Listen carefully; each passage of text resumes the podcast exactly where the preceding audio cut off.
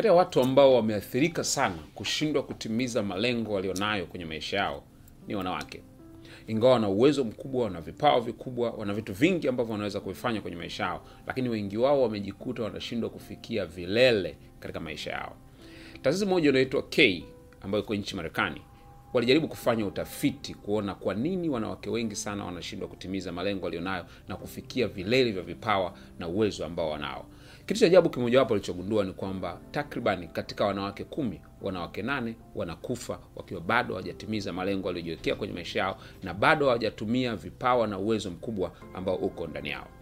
Hii inafanana kabisa na maneno ambayo aliyo kuzungumzwa na dr miles monroe ambaye alisema sehemu tajiri kabisa duniani sio katika migodi ya dhahabu wala katika machimba almasi au katika machimba mafuta. Sehemu tajiri kabisa duniani ni katika makaburi kwa sababu kule wamelala watu ambao walikuwa wafanye vitu vikubwa kwenye maisha yao lakini walishindwa kuvifanya. Walikuwa waandishi wakubwa wa vitabu wa wanamziki wakubwa wa wafanyabiashara wakubwa lakini walishindwa kutimiza malengo yao. Lakini yako mambo matatu ambayo yanawasababisha wanawake wengi washindwe kutimiza malengo walionayo na kufikia vilele vya mafanikio ambao wanayatafuta. Jambo la kwanza kabisa ni kwa sababu ya kitu tunaita emotional pain maumivu ya kihisia.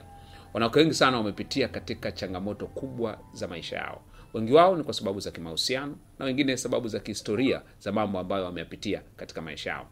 Kwa sababu ya emotional pain haijalishi unakuwa na uelewa au ufahamu mkubwa kiasi gani. Kama bado kuna maumivu ndani yako ambayo yanakusababisha usiweze kusonga mbele utashindwa kuendelea mbele wanasaikolojia wanasema ni bora upate maumivu ya kimwili upate physical pain lakini usipate emotion pain. Kwa sababu gani? Kwa sababu emotion pain inaanzia ndani yako inakudistabu kuanzia ndani inakupa stress inakufanya usifikirie vizuri inakufanya usikie maumivu makubwa na ushindwe kufanya maamuzi yaliyo sahihi kwenye maisha yako. Kwa jambo la kwanza la kulinalo kabisa na la muhimu sana ni kuona namna gani wewe unaweza ukashughulika na emotional pain ndani yako. Kama unanisikiliza saa hii na kuna kitu hakijakaa sawa kwenye moyo wako kuna maumivu ya ndani ambayo yako. Kitu kikubwa ambacho watu wengi wanakuwa wanakifanya ambacho wanakikosea ni kujaribu kufunika kufanya kama vile hawana tatizo. Lakini ukifunika na kufanya kama una tatizo hauwezi kutatua tatizo. Jambo la muhimu unatakiwa kujua ni kwamba kujiuliza je kuna emotion pain yoyote ambayo ninaipitia sahii na kama unayo jiulize nifanye nini ili niondokane nayo? Kadiri unavyochelewa kushughulika nayo ndivyo kadiri inavyoendelea kuletea madhara katika maisha yako jambo la pili ambalo linawazuia wanawake wengi kutimiza malengo alionao na kufikia katika vilele vya mafanikio yao ni kitu tunaita dependency syndrome. Dependency syndrome simply inamaanisha ni ile aina ya kuamini kuna mtu yuko mahali anawajibika na maisha yao na anawajibika kuwasaidia. Kitu cha muhimu sana kwenye maisha yako ambacho natakiwa ukifahamu ni kwamba wewe una wajibu nambari moja wa kutatua changamoto zako na kukabiliana na vitu ambavyo vinakutatiza vina katika maisha yako. Kwa jambo la kwanza ambalo unatakiwa kulifanya ni kufanya kitu tunaita 100% responsibility kuchukua wajibu wa asilimia mia kuhusiana na maisha yako. Ni kweli ulikuwa abused sawa. Ni kweli kuna watu walikutendea mabaya ni sawa. Ni kweli kuna watu walikuumiza ni kweli kuna watu walikutekeleza. Vyote hivyo tunakubaliana ni sawa. Lakini je ukiendelea kukaa katika hali hiyo unaweza ukabadilisha chochote watu waliofanikiwa ni watu ambao wanajua yale walioyapitia yalikuwa ni mafunzo ya kuwafundisha na namna ya kuwasaidia kutambua passion walizonazo katika maisha yao When you hold on to your history, you do it at the expense of your destiny.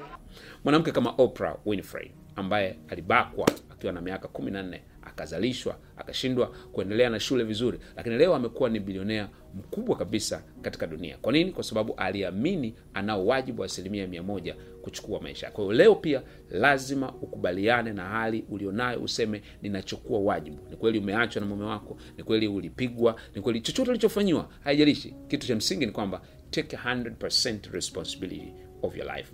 Jambo la tatu ambalo linawazuia watu wengi hasa wanawake kushindwa kufanikiwa katika malengo alionayo tunasema ni lack of belief kukosa kujiamini. Wanawake wengi wana talent wana vipawa wana vipaji wana mambo wanaweza wakayafanya lakini wameshindwa kujiamini. Hii ndio siri iliyoko katika kujiamini. Kama watu milioni moja watakuwa wanakuamini katika kile unachoweza kufanya lakini wewe ukawa haujiamini hautaweza kufanikiwa lakini kama watu milioni moja hawakuamini katika unachoweza kufanya lakini wewe ukajiamini basi utafanikiwa. It all starts with you. Kama ujiamini katika unachoweza kufanya hakuna namna mnaweza kufanikiwa. Changamoto yangu katika pointi ni kwamba lazima uhakikishe unaamini katika uwezo wako. Amini katika vipaji vyako. Amini katika talent ambazo nazo ndani yako. Amini katika ndoto ulizo nazo. Amini kwamba unaweza kufanikiwa. Unapojiamini una, unafanya ile law of attraction iwe activated ile nguvu ya uvutano iweze kufanya kazi. Unavutia fursa unavutia watu na unavutia matukio ambayo yanakuja kutimiza ndoto ulizonazo katika maisha yako. Ninaamini kuanzia leo hautazuiwa na vitu vitu vitatu ambavyo nimevizungumza na utaanza kutimiza malengo yako kwa kasi sana. Siku moja nami nitasikia kutoka kwako ukiwa umetimiza ndoto ulionayo see you at the top